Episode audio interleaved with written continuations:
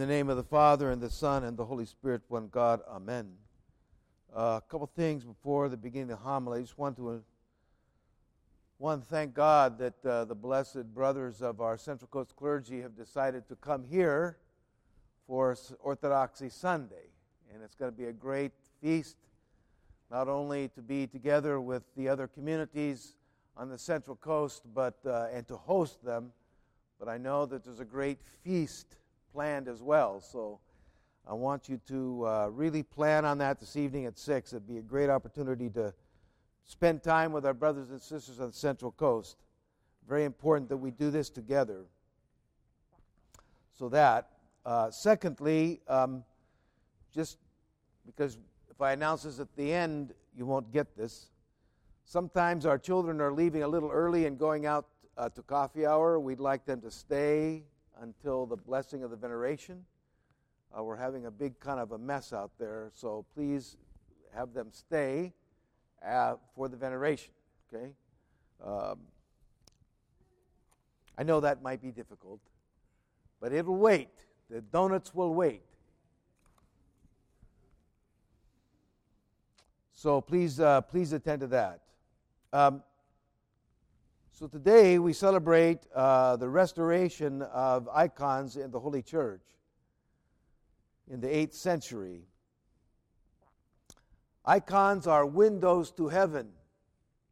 Windows to heaven.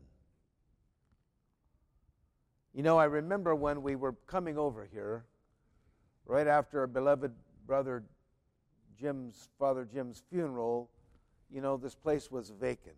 Nothing was here and we brought the chairs and we brought the all the equipment from the office and the com- and the computers and everything came.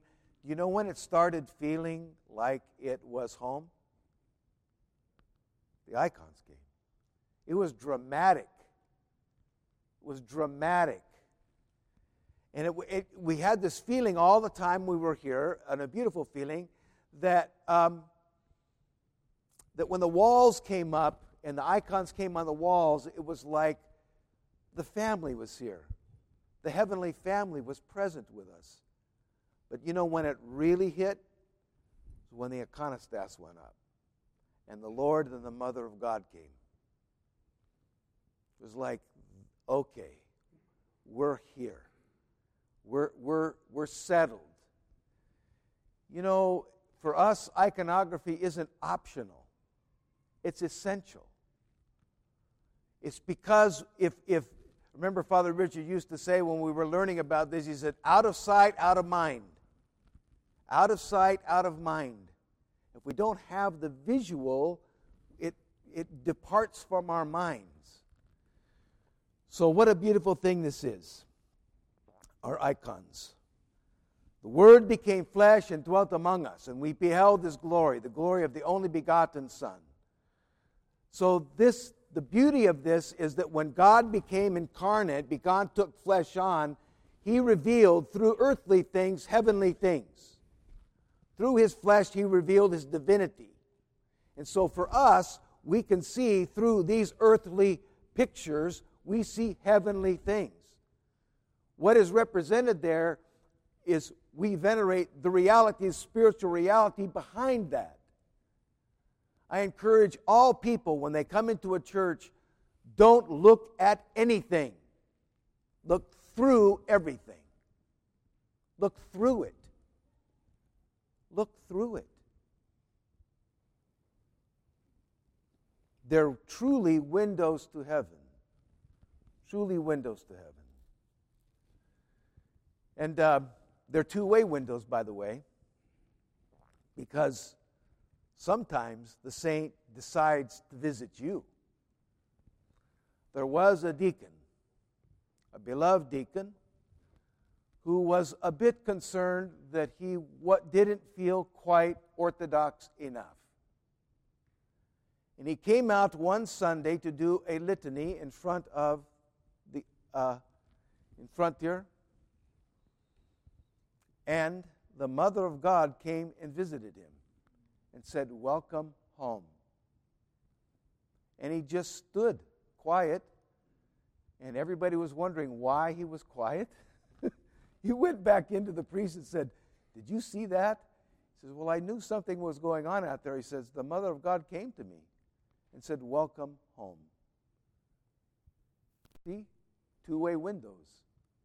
So when you go to venerate an icon, it may be that the, that saint wants to say something to you. So spend a bit of time there. It's not always that we are venerating them. Many times they may want to come to us. There, there are icons in the church which, when I look at them, there's very specific things that are said to me.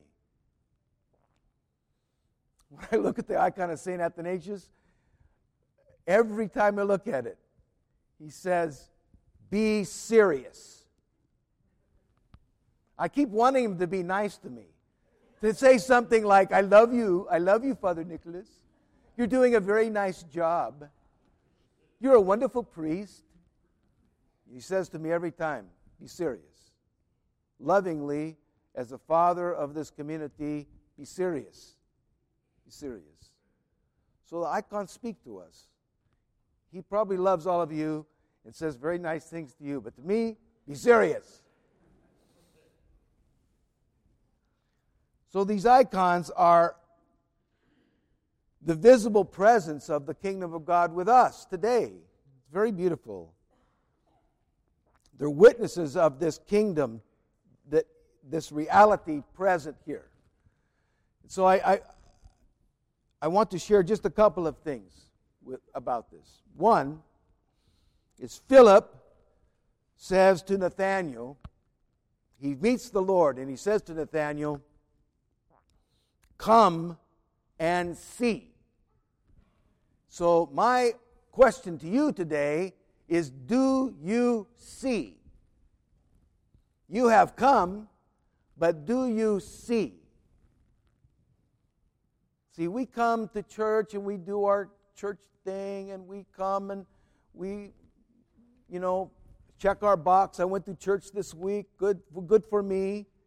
Good. God loves me. Check the box. God loves me. Okay. Do you see? You stepped into heaven. The Lord, the Mother of God, and all the saints and the angels are present here. Do you see them? This is a beautiful place to come and just to be present. To, to, to allow the, the, the presence of the saints to minister to you. Let that happen. Let that be what you, when you come to church, let that be what it is for you. A minister, a ministry, a ministry of the saints, a ministry of the Lord to you through the architecture, through the icons. They minister to us. Do we see? And Nathanael did. He said, You are the Son of God. I see. I see. You are the Son of God. I see. So the presence of the icon is such a critical thing. There's an old story of a monk who, um, the Bible itself is, is an icon to us, and so there was a monk in a cell, and he had a Bible present on his desk, an icon of the Word of God. And a monk came in and said, Why do you have that Bible there? So you don't even read. He said, It makes me a better person, even by its presence.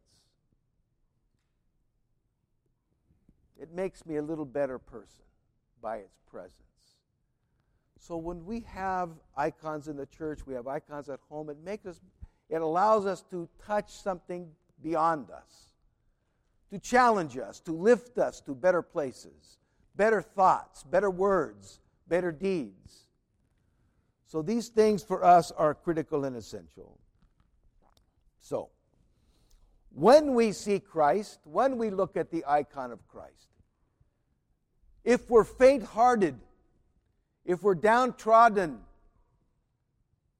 He can lift us. Even the presence of Christ through that icon can lift us.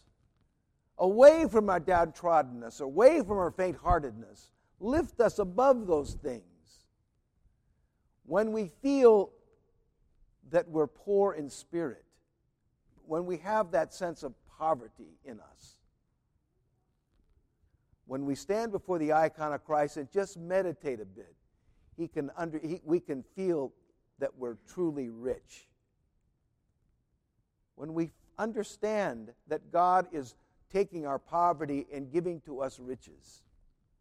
In our time of suffering, in our time of difficulty, when we stand before the icon of Christ, He can lift us to feel joy, to have joy and some sense of His presence, a relief in the time of sorrow and difficulty. If even in death, when we stand before the icon of Christ, we can see life. We can see life. So, this transition from earthly things to heavenly things, from poverty to riches, from faint heartedness to hope, from death to life, this is what the icons are uh, able to do for us because the very presence of Christ and the persons that are represented are there, ministering grace to us. And not only Christ, the Mother of God, but all the saints. The witness of God's hand in our midst. I want to submit to you that I believe this building, the building itself, is an icon. An icon of God's mercy to this community. I feel it every time I drive up. I feel it every time I drive by Hollister Avenue. I feel, I feel it mostly when I walk in here. I feel it, I, I'm blown away by God's mercy when I look out that window. This is an icon for us, beloved, of God's merciful hand. 30 years plus of trotting through the muck and the mire of Santa Barbara County politics. This is a miracle. The first church built in 25 years in Santa Barbara, Goleta, on agricultural land. This is not possible. This could not happen this is an icon of God's hand on this community. We need to be overwhelmed with gratitude all the time. All the time here. Enough. And then the cloud of witnesses around us. I remember this, and I, I'll share this again. You know, people come in and say, Why you have so many icons around here? Look at all, look at the, all the icons. Look at all these pictures of saints. Remember, Father John Finley says, You know, when you go to Cooperstown, they have a Hall of Fame. This is our Hall of Fame. I love that. This is our Hall of Fame. When we build a church, we also build a Hall of Fame, a Hall of Saints that surround us, that, that where, we, where we get the sense of heaven's presence Heaven is present with us. So, let us rejoice with a deep gratitude toward God that we have this opportunity to experience God in the flesh through holy icons. The grace of heaven comes to us through the presence of the, the Lord, the Mother of God, and all the saints in iconography for us. So, what a rejoice, what an opportunity to rejoice in this. So, may God bless us, each of us, in our journey together, in our work here in this community, uh, in our work here in this, in this building. But mostly, may we touch the very presence of God, the presence of heaven, uh, when we come here and uh, understand that this is a tradition handed down to us for centuries that was bought, given to us by the blood of many that have preceded us. Name of the Father, Son, and Holy Spirit. Amen.